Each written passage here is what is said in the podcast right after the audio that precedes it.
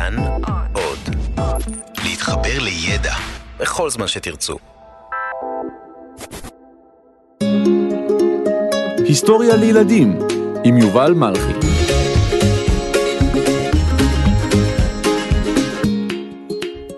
הקוף שהפך לגיבור מלחמה.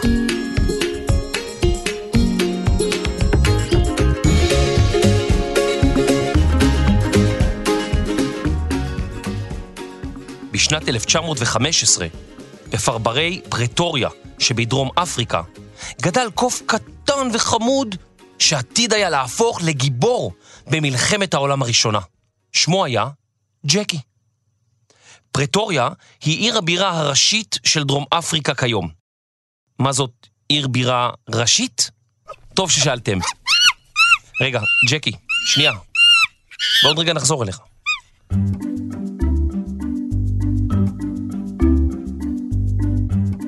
פעם דרום אפריקה הייתה מחולקת לשלושה חלקים, כמו שלוש מדינות.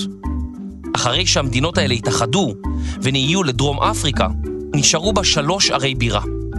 פרטוריה, עיר הבירה הראשית, שבה נמצאים הממשלה, הנשיא וגם השגרירויות הזרות. בעיר קייפ טאון שוכן הפרלמנט, ובעיר בלום פאונטיין בית המשפט העליון. אבל העיר המוכרת ביותר בדרום אפריקה היא יוהנסבורג. רגע, ג'קי, שנייה.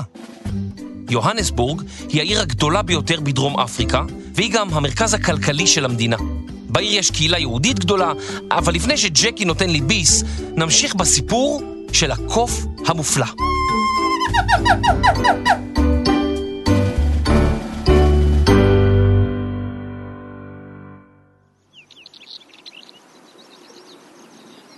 באחד הימים מצא אלברט מר קוף בשטח החווה שלו ואימץ אותו מיד. הקוף היה מסוג בבון דובי, קוף שחי בעיקר בדרומה של יבשת אפריקה. ג'קי ואלברט הפכו לחברים קרובים, וג'קי גדל בחווה רחבת הידיים של משפחת מר. בשנת אלף תשע מאות וארבע עשרה פרצה באירופה מלחמת העולם הראשונה, שכונתה בזמנה המלחמה הגדולה, או המלחמה העצומה. היא הייתה שונה מכל המלחמות שקדמו לה. במלחמה הזאת השתמשו בכלי נשק מתקדמים, ובעזרת רכבות הביאו לקווי החזית, לאזורי הלחימה, עוד חיילים ועוד תחמושת במהירות.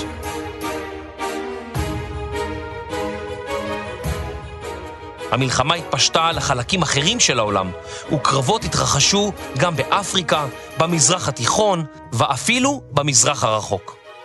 המדינות שהשתתפו במלחמה נלחמו אלה באלה במשך ארבע שנים, והביאו למותם של כ-עשרים מיליון איש. רגע, אבל הסיפור שלנו התחיל בדרום אפריקה. איך זה קשור לאירופה? עם פרוץ המלחמה, היו הרבה מאוד מדינות ברחבי העולם שהיו שייכות לכתר הבריטי. בריטניה הייתה אז מעצמה ענקית, ובתקופה מסוימת היא חלשה על רבע מתושבי כדור הארץ. משפרצה המלחמה, כל המדינות שהיו קשורות לבריטניה נאלצו להצטרף למלחמה לימינה. המדינות הללו היו למעשה מושבות או מושבות כתר שהיו שייכות לבריטניה. בלעז הן כונו דומיניונים. זאת מילה קשה. נסו אתם להגיד דומיניונים בלי להתבלבל. אה, אני רואה שהצלחתם. יפה. וכך, אף שהמלחמה התרחשה ברובה באירופה, חיילים מקנדה, הודו, אוסטרליה, ניו זילנד, דרום אפריקה וממדינות רבות אחרות השתתפו במלחמה בצבא בריטניה.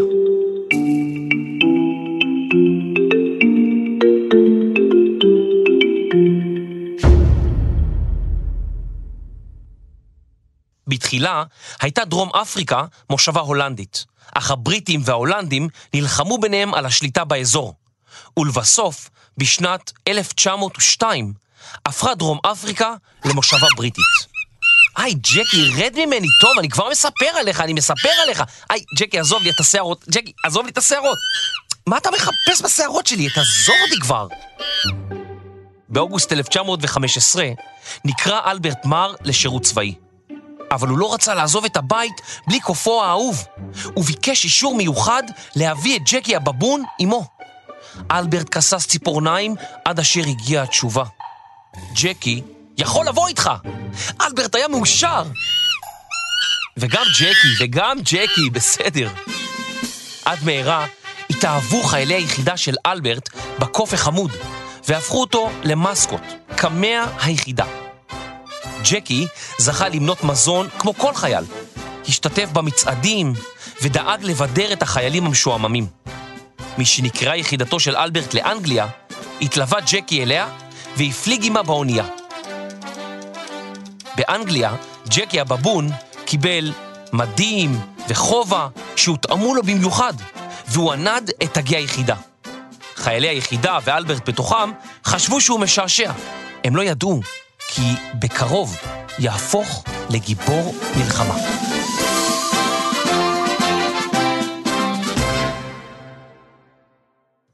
בפברואר אלף תשע מאות ושש עשרה נשלחה יחידתו של אלברט מר למערב מצרים, כדי לטפל בשבט ערבי ששיתף פעולה עם גרמניה ותקף שיירות בריטיות.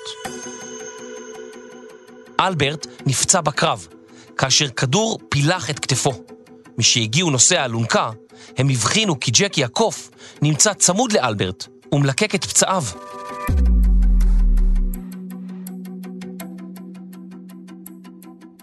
באפריל אלף תשע מאות ושמונה עשרה נשלחה יחידתו של אלברט לצרפת. שם הגרמנים נלחמו בעיקר בבריטים ובצרפתים. הם ישבו בשוחות או בתעלות שחפרו, ומפעם לפעם היו יוצאים למתקפה על הצד השני. המתקפות הללו לא היו יעילות במיוחד, ורבים מהחיילים נפצעו או נהרגו בהן. בשאר הזמן היו הכוחות מפגיזים אלה את אלה, ורעש הפגזים היה מחריש אוזניים. בלילות, כשהיו החיילים עומדים על המשמר, היה ג'קי יעיל במיוחד, בזכות שמיעתו וראייתו היוצאות מן הכלל. ג'קי היה רץ לאזור שממנו נשמעו הרעשים, וכך הזהיר את החיילים כי אם מתקפה צפויה בצד זה או אחר.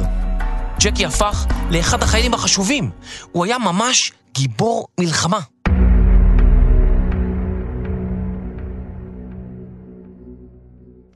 החיילים באותם ימים לא היו ערים כל כך לסכנה ולנזק שבעישון סיגריות, ורבים מהחיילים היו מעשנים בשוחות. ג'קי נסע בכיסו מצית, וכאשר אחד החיילים היה מוציא סיגריה מכיסו, היה ג'קי רץ ומדליק אותה. אז לא ידעו שסיגריות זה רעל. לעתים היה בא אל היחידה קצין בכיר. ג'קי חיכה את כל שאר החיילים, והיה נמתח ומצדיע לאותו קצין. בחדר האוכל אכל הקוף החביב בעזרת סכין ומזלג, ושתה מכוס. איזה קוף מנומס.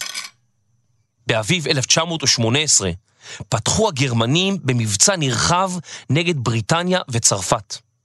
ארצות הברית גם היא הצטרפה למלחמה לימינן של בריטניה וצרפת, ויחד הן כונו מדינות ההסכמה. אך ארצות הברית עדיין לא הכשירה את חייליה, והם טרם הגיעו לשדה הקרב. הגרמנים רצו להביס את מדינות ההסכמה טרם בו האמריקנים, ופתחו במתקפה חסרת תקדים עליהם, מתקפת האביב. בשעות הראשונות של המתקפה ירו הגרמנים למעלה ממיליון פגזים אל עבר הבריטים. רעש הפגזים הבלתי פוסק שיגע את ג'קי, והוא החל לבנות גלי אבנים ולהסתתר תחתיהם, אך אלה לא היו ממש יעילים כמחסה. באחת ההפגזות, רסיס של פגז פגע בידו של ג'קי, ורסיס אחר ריסק את רגלו. בתחילה, סירב ג'קי להתפנות לטיפול, וניסה לדדות על רגלו האחת תוך שהוא נענק מכאבים. אלברט, שנפצע גם הוא בהפגזה, ראה לפתע את ג'קי המדמם ואת רגלו המרוסקת. הוא התחנן בדמעות לחובשים שיצילו את חייו של הקוף. החופשים נתנו לג'קי משככי כאבים, וכשהם החלו להשפיע, קרטו את רגלו. לאחר מכן נשלחו ג'קי ואלברט לבית חולים שדה, הרחק מהחזית, כדי להחלים מפציעותיהם. כמה חודשים לאחר מכן תמה המלחמה, וג'קי ואלברט נשלחו לאנגליה. שם זכה הקוף לתשומת לב רבה. ג'קי ואלברט זכו למענק מיוחד, שהיו זכאים לו אז רק חיילים שנפצעו במלחמה. ובמאי אלף תשע מאות תשע עשרה הם חזרו לדרום אפריקה. שניהם זכו באותות על שירותם בחזית במשך שלוש שנים, ועל כך שנפצעו במלחמה. גם ג'קי וגם אלברט קיבלו שחרור רשמי מהצבא, דמי פנסיה וטופס הפניה לעבודה ציבורית שקיבל כל חייל משוחרר.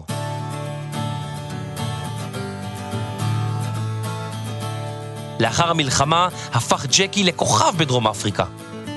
הוא הופיע בכל המצעדים הצבאיים וזכה במדליה מיוחדת ממחוז פרטוריה על שירותו הציבורי.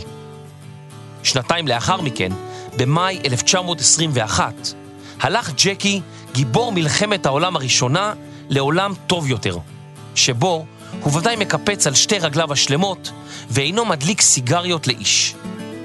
זהו סיפורו של ג'קי הבבון, קוף שהיה לגיבור מלחמת העולם הראשונה.